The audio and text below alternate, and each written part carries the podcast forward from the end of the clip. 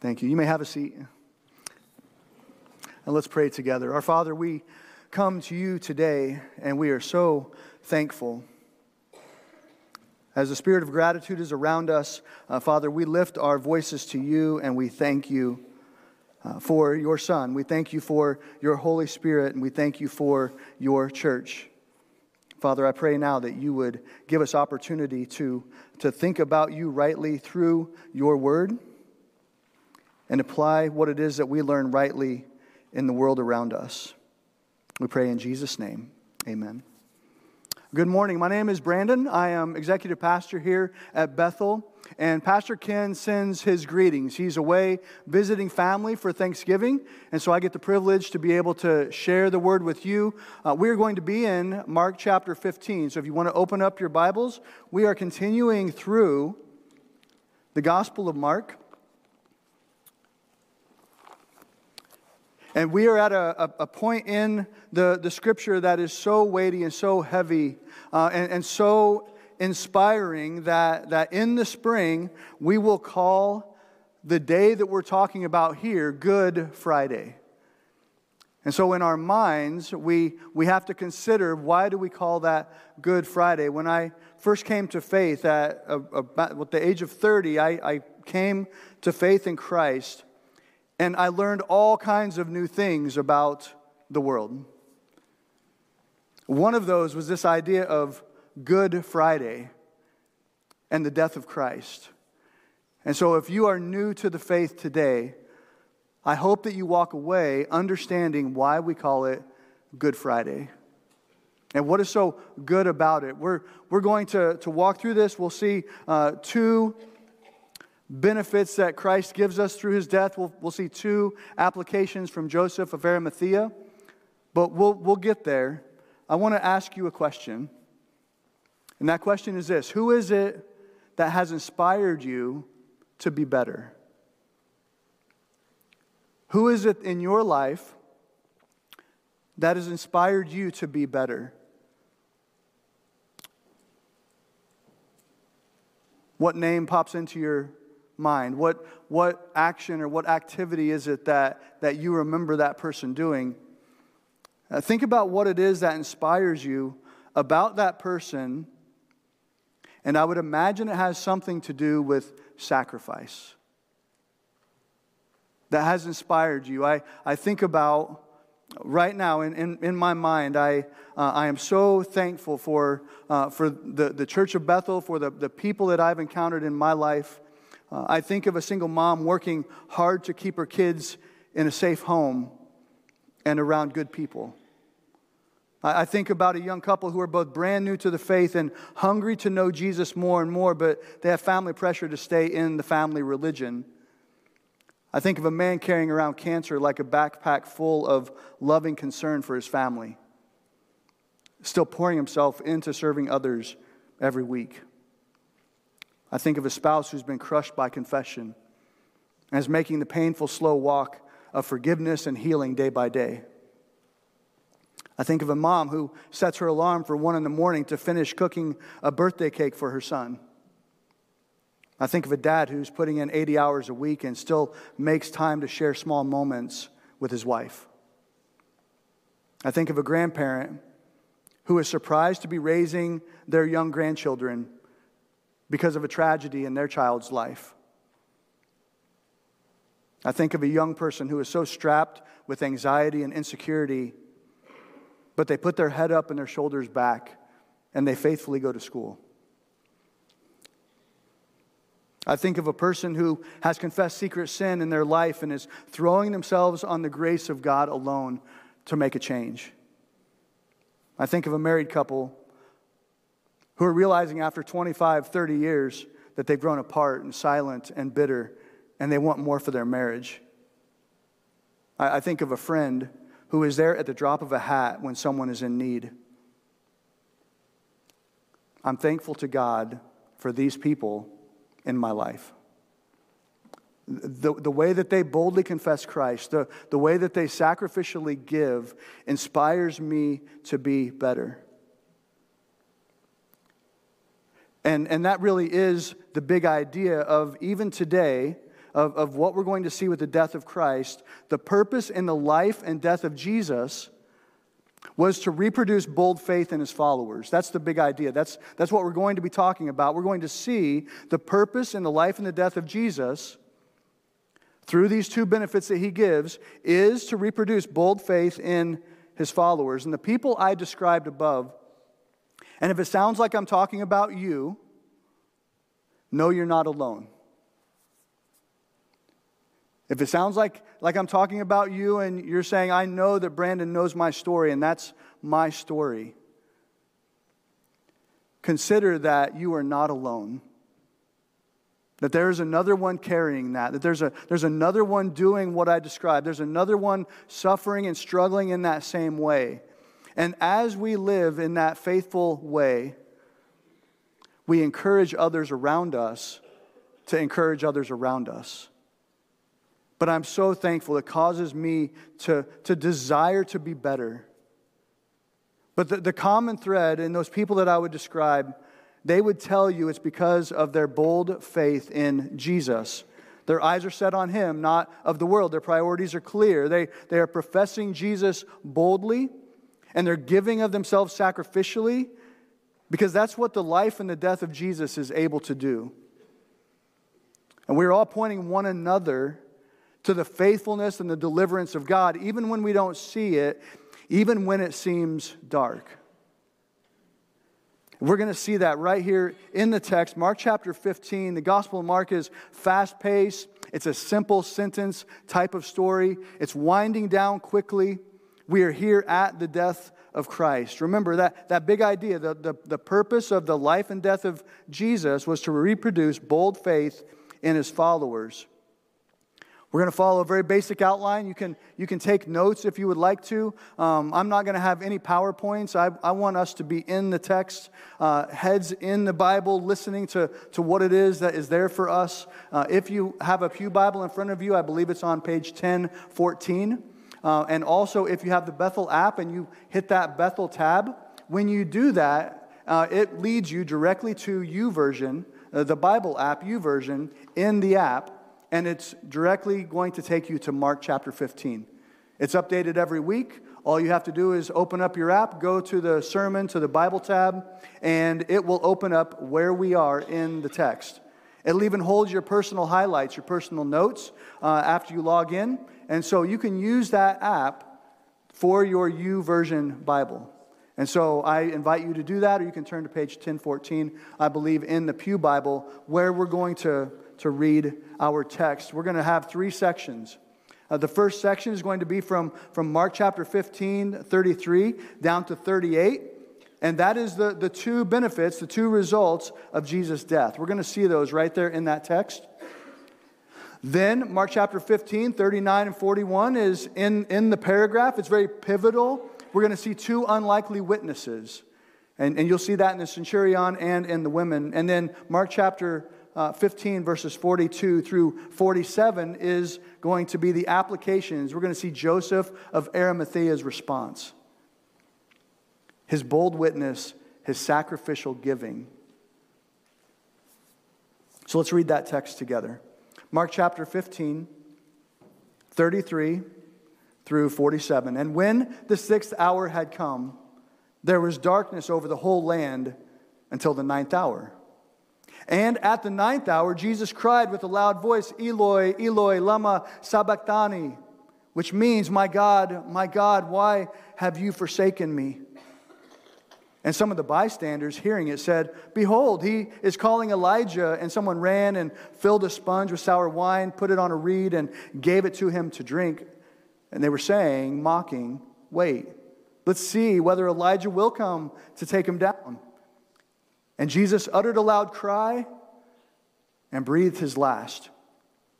And the curtain of the temple was torn in two from top to bottom.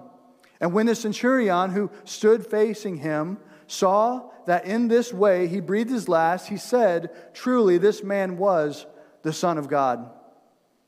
There were also women looking on from a distance, among whom were Mary Magdalene and Mary, the mother of James, the younger, and of Joseph, and of Salome. When he was in Galilee, they followed him and ministered to him.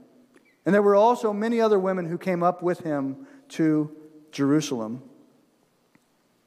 And when evening had come, since it was the day of preparation, that is the day before the Sabbath, Joseph of Arimathea, a respected member of the council who was also himself looking for the kingdom of God, took courage and went to Pilate and asked for the body of Jesus. Uh, Pilate was surprised to hear that he should have already died. And summoning the centurion, he asked him whether or not he was already dead. And when he learned from the centurion that he was dead, he granted the corpse to Joseph. And Joseph brought a linen shroud and taking him down, wrapped him, that's Jesus, in the linen shroud, and laid him in a tomb that had been cut out of the rock. And he rolled a stone against the entrance of the tomb. Mary Magdalene and Mary, the mother of Joseph, saw where he was laid. Let's pray together. Our Father, we come to you and, and, and we ask you to help us to, to see what you would have us see in this word. Father, open our, our eyes, open our hearts, open our minds to your word, we pray. In Jesus' name, amen.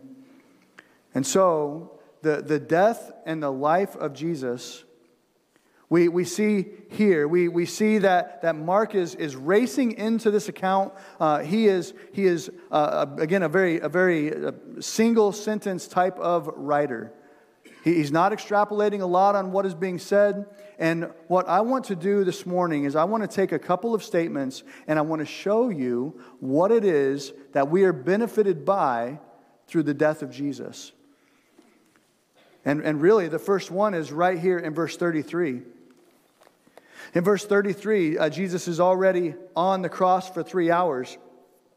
And it says in verse 33 And when the sixth hour had come, there was darkness over the whole land until the ninth hour. And then at the ninth hour, Jesus cried with a loud voice, Eloi, Eloi, lama sabachthani, which means, My God, my God, why have you forsaken me? Jesus is here exactly quoting Psalm 22 1 and, and, and pointing those who are around him back to the scripture uh, that, that shows he's fulfilling this condemnation of God, but also showing that there is faithfulness and hope at the end of that psalm. But as we see this, we see that he is, is in darkness as he is crying out this Psalm 22 text. And so, when the sixth hour had come and there was darkness over the whole land until the ninth hour, we might just read that and say, okay, that's a really interesting um, weather occurrence. Uh, something must have been happening. What was happening in that darkness that was Jesus taking the judgment and the condemnation for our sin. That darkness is something that the original hearers, the Jews would have understood as they, as they read the text. Their mind would have went back to Amos chapter 8, verse 9, where it says this, In that day, that, that day of the Lord, declares the Lord God, I will make the sun go down at noon, and I will darken the earth in the daytime. Uh, the way that the, that the, the, the, Jewish timekeeping went would be that that ninth hour uh, would have been 3 p.m., uh, the, the sixth hour uh, would have been noon. And so, so there is darkness coming upon suddenly, is the way that the original language says it. There is judgment that has come to the cross. There is judgment that has come to Jerusalem. And that judgment is laid upon Jesus. That's the judgment of God upon Jesus, paying the, the penalty for sin, taking the weight of what it is that, that we have done wrong as humankind and laying it all on Him. And we, we see that, and, and this is the first reason we call this Good Friday. This is the first reason why we look at this and we rejoice in the death of Christ. Why? Because, because the wages of sin is death. And either it is that Jesus is going to be the one that the weight of that sin is put upon, and God invites you into that truth, or you will bear the weight of your sin, which is death, which is darkness, which is judgment. But we, we see this as something that, that Jesus is doing. Isaiah 53 6 would, would say it this way All we like sheep have gone astray. We, we've turned every one to his own way. And the Lord has laid on him the iniquity of us all. Verse 10 says it this way, though it, it pleased the Father, it was the will of the Lord to crush him. He has put him to grief when his soul makes an offering for guilt. You see, God, God's not absent from this scene. That the darkness is, is not that God isn't there. God is there. In the darkness, sometimes we are tempted to think that God isn't there. But He is there. Even when we can't see it, even when we don't know it, even when things aren't going the way that we think that they ought to go. But God is always present. And this is what is so good about what is going on here is that, that he is intentionally punishing his son so that he will not punish you. He is intentionally laying the, the shame and the guilt. Pastor Ken talked so well about this last week. He's intentionally laying all of that on his son so that you can be free, so that you can be forgiven, so that you can be saved. He is the substitute. And again, if you're, if you're new to the faith and, and this seems as though this is maybe a bit extra, why, why does it have to be like this? We all understand payment for debt. We all understand um, uh, retribution, if you will, if something is, is held back. And so in the Old Testament, the way that, that sin was dealt with was through an animal sacrifice. And, and those who were, were um, uh, going up to Jerusalem for the forgiveness of their sin, uh, they would bring a substitutionary animal. And that substitutionary animal would then be killed, and that person would be free of the condemnation. In the book of John, when Jesus is introduced, he's introduced as the Lamb of God that takes away the sin of the world. Jesus is a substitute for sin. All the way back in the Old Testament, all the way back in Leviticus and in Genesis and in other books that are, that are leading up to where we're at, we see that fulfilled here on the cross in the darkness. God isn't there in the darkness to punish the sinner crucifying Jesus. God isn't there to, to punish the mocker who is wagging their tongues and making fun of our Savior. God is not there to protect his son hanging on the cross. God is there in the darkness, bringing down judgment on his son for the sins of the world for, for your sins and, and for mine, for, for the sins of those who have, have offended you, and, and for the, the sins of those who we see in the world who are doing horrendous acts. If they would only turn to Jesus, if they would only repent, if they would only claim that Jesus is that substitute and that sacrifice. You see, Jesus became that sacrifice for you. Jesus from the cross said, Forgive them, for they know not what they do. He deserved praise and honor for what he was doing for the people around him, and yet they continued to mock him. As he's crying out, Eloi, Eloi, the, the bystanders, hearing that, down in verse 35, said this Behold, he's calling Elijah. And someone ran and filled a sponge with sour wine, put it on a reed, and gave it to him to drink, saying, uh, Wait, let's, let's see whether Elijah will come down, uh, come to take him down. And Jesus uttered a loud cry and breathed his last. We understand that loud cry is, is from the Gospel of John. He says, It is finished. The, the payment has been reconciled, the, the debt has been erased through the substitute sacrifice of Jesus for sinners. And yet there is mocking even in the moments where that's happening. And after hours of torture, after hours of disgrace, after, after hours of what it is that we have heard about over the last few weeks through our preaching, through this teaching, Jesus was strong enough to utter a loud cry. If, if we don't remember what crucifixion is, it is death by asphyxiation over time. It can take two or three days. But as you, as you hang on the cross, your body gets heavier and heavier under your own weight, and eventually you can't draw in a breath. All you can do is exhale. And there's no air left in your lungs. And yet, at this point, Jesus was strong enough to utter a loud cry. Another account, we, we see Jesus gave up his spirit. He, he says as much. He says that he lays his own life down, that, that no man has the authority to take it, that he lays it down, and that he will take it back up. And so Jesus did die. That, that is what we're seeing here. In fact, that's what really much of the text is about. If you want to track with me a little bit through the text, we see that, that he is giving up the ghost. He is breathing his last in verse 37. But the, the writer Mark wants us to get that he is truly dead. We see it in verse 39 when the centurion says, uh, This truly was, in a past tense, the Son of God. We see it up in the text in verse 44 when Pilate, and we'll, we'll learn this in just a moment, was surprised to hear that he had already died.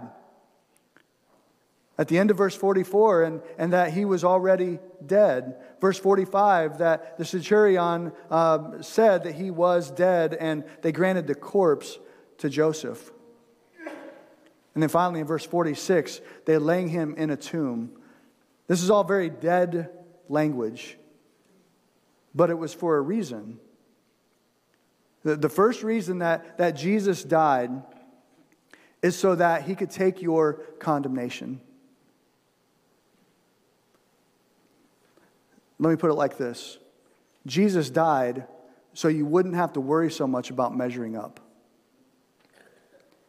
Jesus died so you wouldn't have to worry so much about padding your resume. Jesus died so you wouldn't have to be so morally superior to the people around you. That's a great benefit. That's freedom.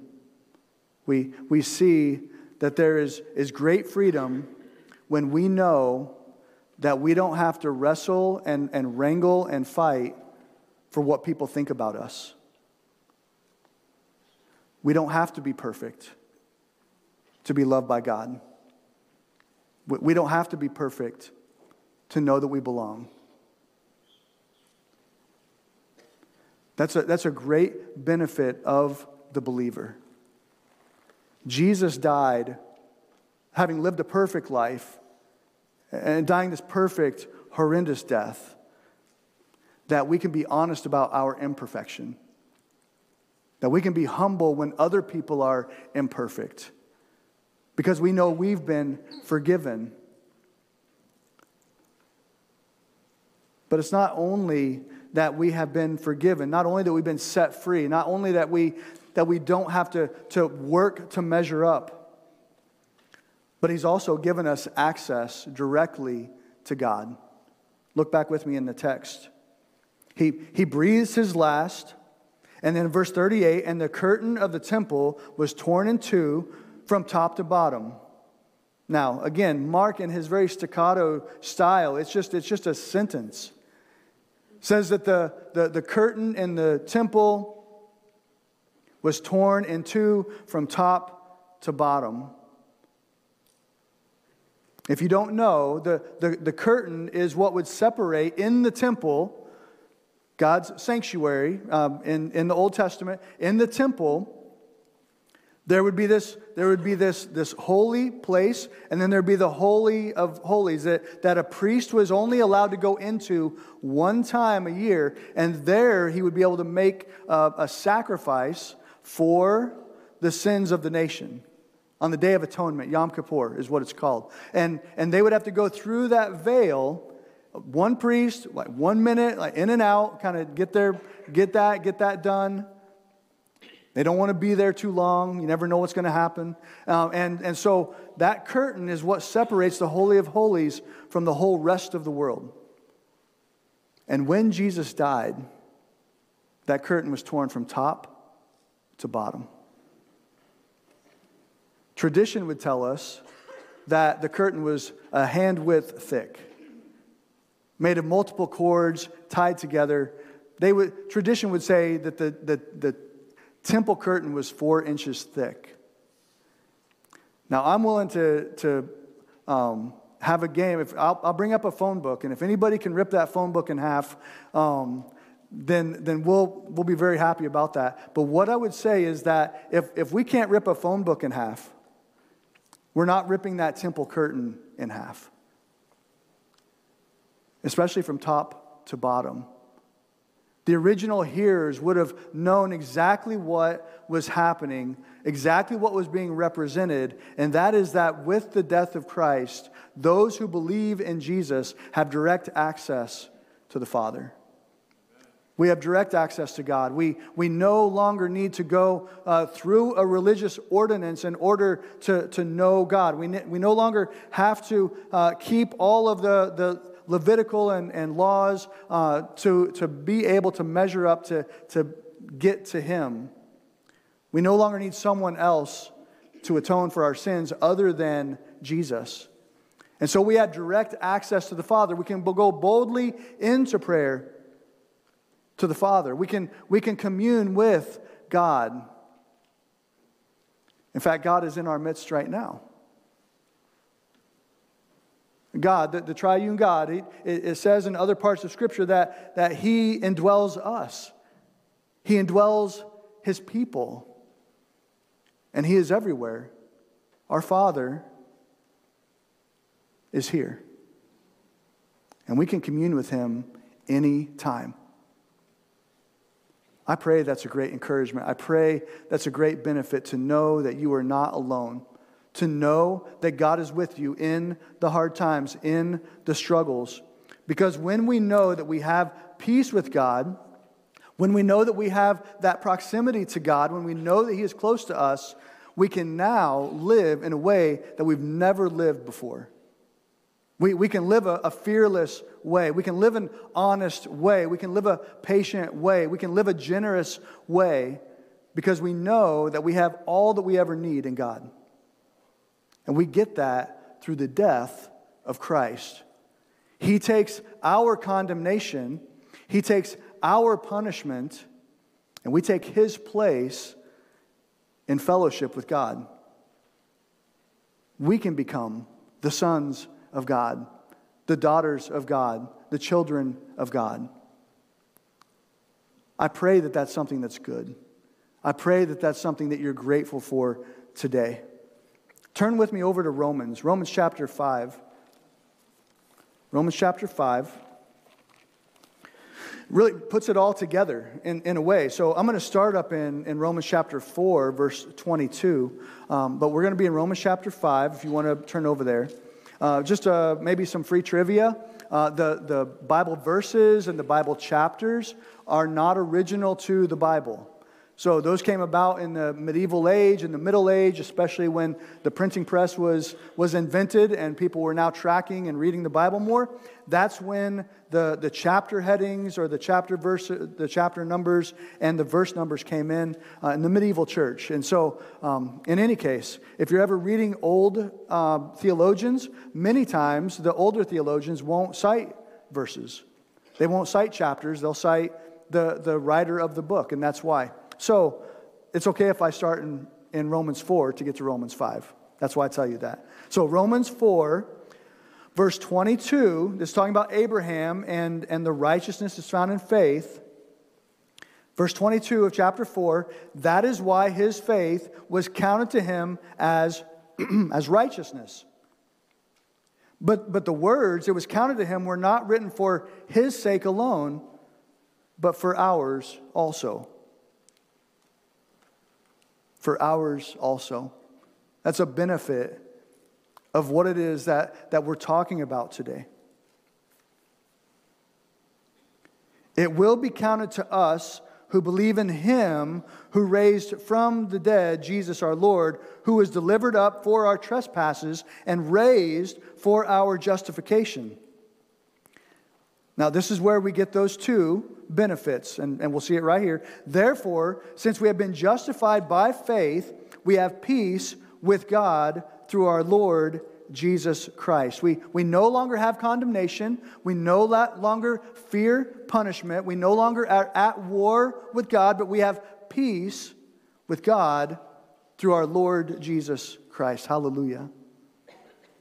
Amen. That, that, that is something that, that we, can, we can think about practically. We don't have to worry about measuring up anymore. We don't have to worry about being good enough or perfect because He was. We're free. But then he says this through him we also and obtained access by faith into this grace in which we stand. So, not only do we have this freedom that comes from forgiveness, but now we have this, this, this access to God, to, to the grace with which now we stand. Now we can go to God and we can, we can experience that grace personally in a relationship with Jesus. We're never alone. We're never without wisdom. We're never without guidance. We're never, never without help. And now, we see that it affects the way that we live. Look in Romans chapter 5 again. He says, Through him we have also obtained access by faith into this grace in which we stand, and we rejoice in hope of the glory of God. Not only that, but we rejoice in our sufferings. We're going to get practical now, like socks and cereal, practical. How many of you understand what suffering is? How many of you understand what, what this imperfect life can bring to you at the drop of a hat? How many of you been, have been surprised by grief or drama or tragedy uh, this week? now, I'm not even talking about over the last year, but, but lately. How many have you, uh, of, of you have, have seen the suffering that can happen in this world? And our hands go up and, and the Bible knows and encourages us and says we can rejoice in our sufferings, knowing that suffering uh, produces endurance, and endurance produces character, and character produces hope, and hope does not put us to shame because God's love has been poured into our hearts through the Holy Spirit who has been given to us.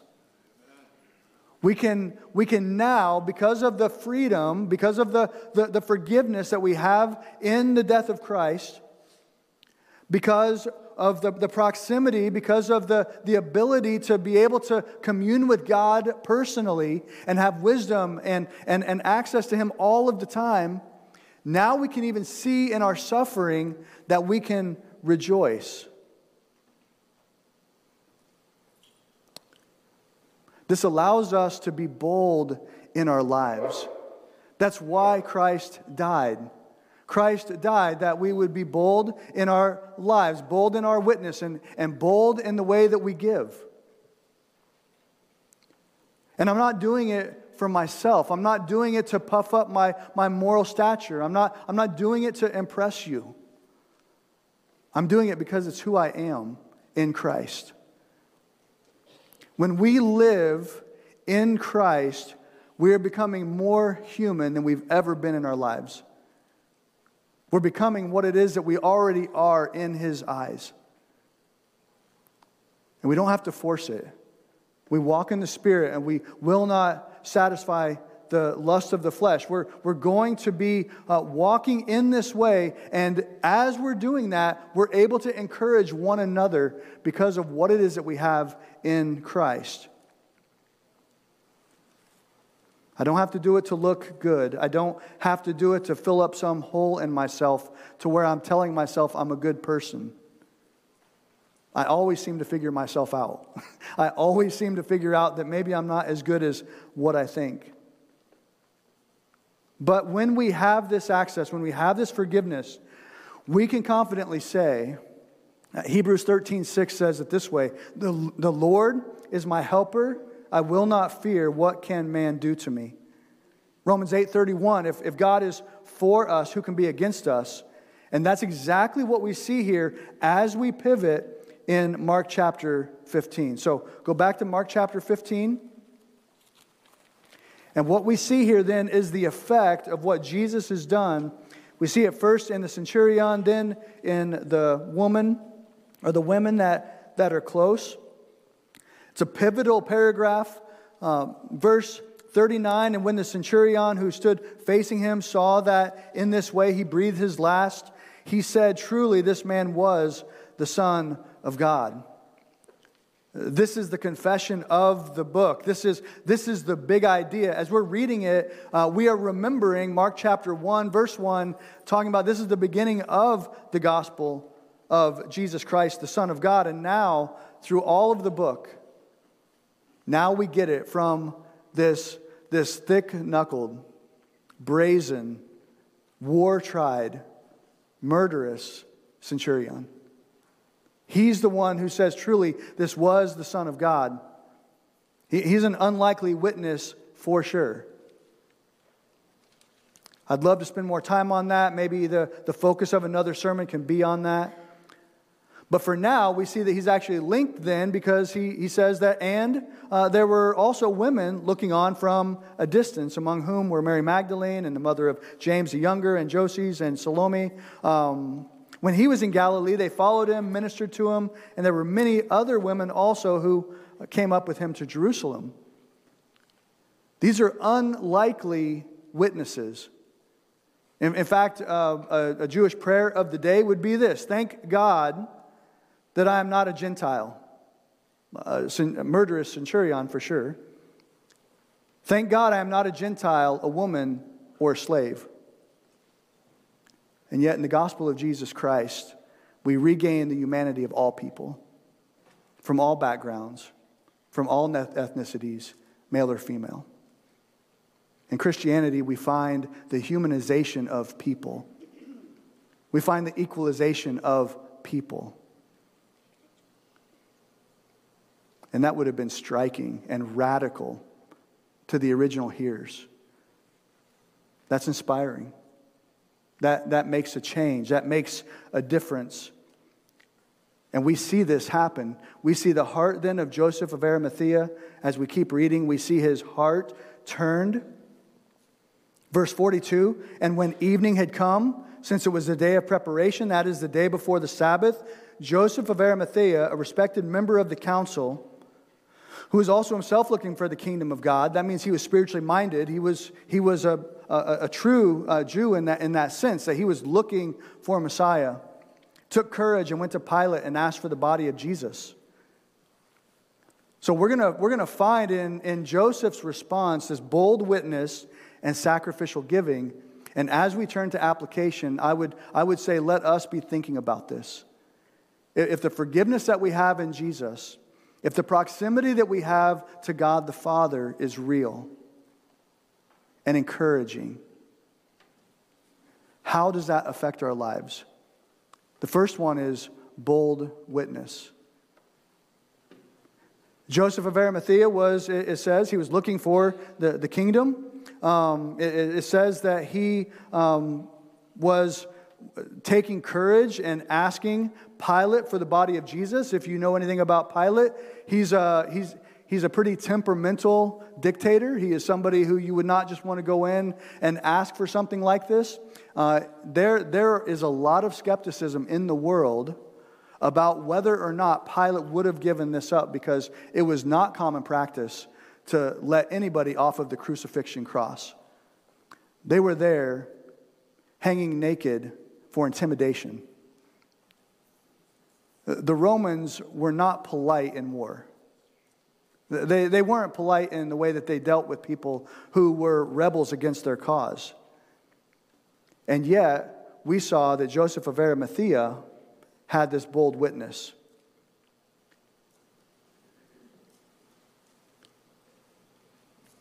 If, if you knew that you were forgiven, if you knew you didn't have to measure up, if you knew you didn't have to impress the people around you, if you knew that you didn't have to keep your job in order to survive, if you knew that you didn't have to be liked to, um, in, in order to, to feel good about yourself, what would you do? If you had that kind of freedom, what would you do? I, I, I got a text from, from a guy um, th- this week, and I'm not going to use his name or anything, but, um, but these are the kinds of things that I see all the time, and, and I'm, I'm blessed to be a pastor, but I, um, I, I, see this. I had a, a, a, guy that just texted me and said, uh, Hey, Brandon, what do you think about this situation? Um, I, I'm, I'm going out of town on business, and my business partner is, is a woman, um, and she, she's nice. It's not a big deal. There's, there's nothing really, um, really bad about that, but we're, we're going to be going to some dinner dates um, later with clients, and I don't feel right about that. I don't, I don't feel right going out and driving in the same car with a woman who isn't my wife. And there's going to be some drinking at these social events, and, and I just don't think that that's the right thing to do. What do you think? And so I said, Well, how, how well do you know your coworker? And so he said, Well, I, I know her pretty well. I said, Well, why don't you just share your conviction with her and see how it works out? And he said, that, You know what? That's a great idea. Okay, I'll do that. So I texted him this morning to let him know I'm going to use his text. Um, but, but I, texted him, I texted him this morning, said, Hey, how'd, that, how'd the thing work out? And um, he, he said, You know what? It, it, worked, it worked out. He said that it was something. Thanks for asking. I explained I was going to be declining anything after hours. It was a little awkward, but they went about their business, and I went about mine in my own way. I love that. How, how many of you would, if you're convicted in your heart about something, how many of you would just tell the truth about it? And say, you know what, if that affects my job, it affects my job. That's not where my survival is. If it upsets somebody in a, in a way, right, we, we don't, we're not going to be mean about it, but if it upsets somebody, how, how much are we holding on to that? Every, everything and everybody in Joseph of Arimathea's life would have hated what he did. Could you imagine being Mrs. Joseph of Arimathea? And Joseph says, I'm going to go and I'm going to expose myself publicly, very publicly, as a, follower of Jesus. Not only that, but I'm going to, I'm going to give him my tomb the tomb of a rich man, uh, satisfying Isaiah 53. I'm going to give him my burial plot. Not only that, but between I and Nicodemus, Nicodemus was another of the council, we're going to go and we're going to purchase about $200,000 worth of spices and anoint the body. What would you do if you were Mrs. Joseph of Arimathea? Would you be happy about the, the sacrifice and, and about the giving, about the generosity that Joseph was showing to this person? That's what he's up against. But he has this bold witness. But because he knows he is free, he knows he is forgiven, he knows that even though people might not like it, he's going to have that witness for Christ. And he's going to be generous with it. But there's something else that I think is really interesting, and that is given the situation, Joseph coming uh, forward as a follower of Christ,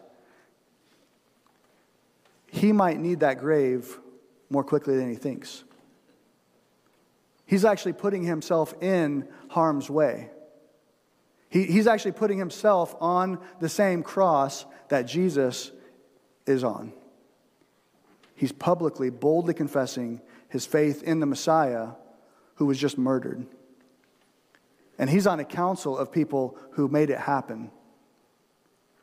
One of those people on the council, one of those people who knew the council, was a man named Saul. Saul of Tarsus. Uh, Paul is what he'll be called after he converts. You can turn over to Acts 22 if you want to. I'm just going to read this one account that, that tells you how serious it was that, that he's coming out and giving this Christian testimony. Paul says it this way He says, I am a Jew, born in Tarsus in Cilicia, but brought up in this city, educated at the feet of Gamaliel, according to the strict manner of the law of our fathers, being zealous for all God has, uh, and, and for all, for God, as all of you are this day. I persecuted the way to death, binding and delivering to prison both men and women, as the high priest and the whole council of elders can bear me witness. Joseph of Arimathea is a member of the council, the council that bears witness to killing and persecuting and torturing Christians. It's not a small thing that Joseph of Arimathea is, is coming forward in this bold statement. But Joseph has seen the light. He's, he's seen what it is that Christ has done. And so we can see back in the text that he took courage in verse 43, went to Pilate, asked for the body of Pilate. Pilate is surprised that the body has already been um, deceased. So he summons the centurion. The centurion comes, says, Yeah, he's dead. Verse 45 says that he granted the corpse of Jesus to Joseph. The most ignoble word you could use for a piece of meat is what he hands back to Joseph. And yet they pour out generously $200,000 and the grave for Jesus. And they wrap him. They, they go and they buy fine linen shrouds. They take him down, wrap him in linen, and lay him in a tomb that's been cut out of the rock. Joseph of Arimathea is having to now die to himself. He's having to say that life with Christ is worth more than life in this world. He's having to say that, that, that standing up for Jesus knows that I might be standing in a firing line. And to hang everything on Jesus might mean that I hang on a cross tomorrow. That's what the death of Jesus does to his people. It multiplies worshipers of God. It, it allows us to come alongside and do these generous things. And so, how do we live in this generous way? We, we've been forgiven, we have freedom. We've been given access. We have that proximity to God. We have the wisdom of God and the, the, the person of God all the time with us. How does that affect your life? Let us boldly witness. If God is for us, who can be against us? And let us be generous, sacrificially generous, in a way that others would look at us and, and be around us and say, You shouldn't do that. You shouldn't buy that person a car. You shouldn't, uh, you shouldn't give that much to the church. You shouldn't give of your time that much for that ministry. You shouldn't forgive your wife after what she's done to you. You shouldn't be kind to your kids if they're disobeying you. You shouldn't repent of sin that you find pleasurable that isn't hurting anybody. The Bible in the New Testament is so chocked full of, of amazing passages of, of generosity and, and of ways that we can do this. I, I just want to share one with you as we close. This is all through the Testament. That we would see the, the way that, that in the way that, that, that Jesus people would come together and they would share everything they have. They would know one another well enough to know what the needs are in the homes. To put it in a very practical way, you, you really don't need the, the needs that I have until you've used my bathroom. You, you really don't know me until you've been in my home. And you really don't know the way that I parent my kids until you've sat around a kitchen table with us at seven, at, at, for dinner at 7 o'clock on a Saturday night. And I don't know you either. Not really. That's generosity. That's, that's early Christianity that changed the world. And that's no different than what we can do today. The New Testament is full of passages that would absolutely revolutionize our congregation, our city.